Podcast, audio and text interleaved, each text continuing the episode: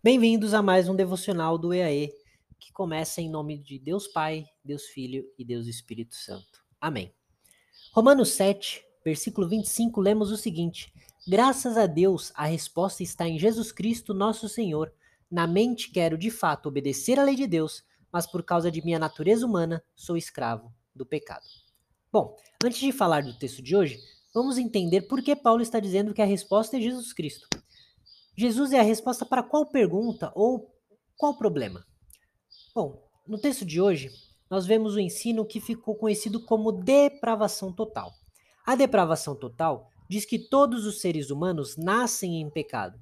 Não se trata de todo ser humano ser o mais pecador que poderia ser, ou o maior assassino, ou o maior corrupto de todos os tempos, mas sim que todas as áreas da vida de todas as pessoas, de alguma forma, estão contaminadas pelo pecado que há dentro dessa pessoa.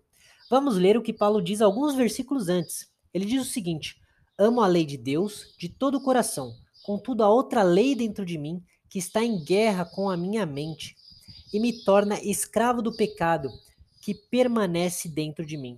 Como sou miserável! Quem me libertará deste corpo mortal dominado pelo pecado? Então agora nós temos a nossa resposta fazendo sentido.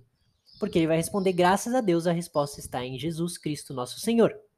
Jesus é a resposta para lutar que temos contra o pecado.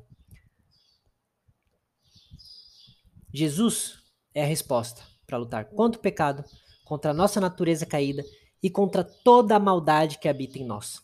Repare que Paulo coloca o mal, o pecado, como algo interno no homem e não externo. Com isso, chegamos a duas conclusões importantes. O ser humano não nasce bom, nem mesmo neutro, e depois a sociedade o corrompe. Não. Ele já nasce ruim. E o segundo ponto é que ninguém é capaz de vencer o pecado e agradar a Deus por vontade própria e de próprio esforço. Ao entendermos isso, vemos o tamanho do problema em que nos encontramos. Como poderemos agradar a Deus se eu mesmo sou aquele que está o tempo todo lutando contra o que Deus se agrada?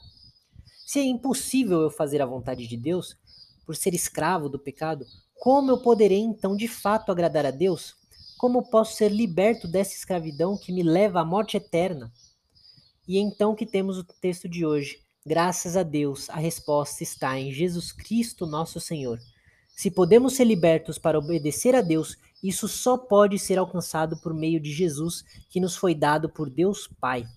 Não precisamos então depender de nossas forças, mas agradecer que essa mudança virá por que Jesus transforma e capacita todo aquele que nele crê. Deus não nos mantém em uma vida sem mudança de comportamento mas ele nos muda pelo seu Filho e pelo seu Espírito, e não pelo nosso próprio esforço. Que possamos então depositar toda a nossa esperança, toda a nossa confiança e toda a nossa fé na obra redentora e transformadora de Jesus, através do Espírito Santo que atua na nossa vida. Amém.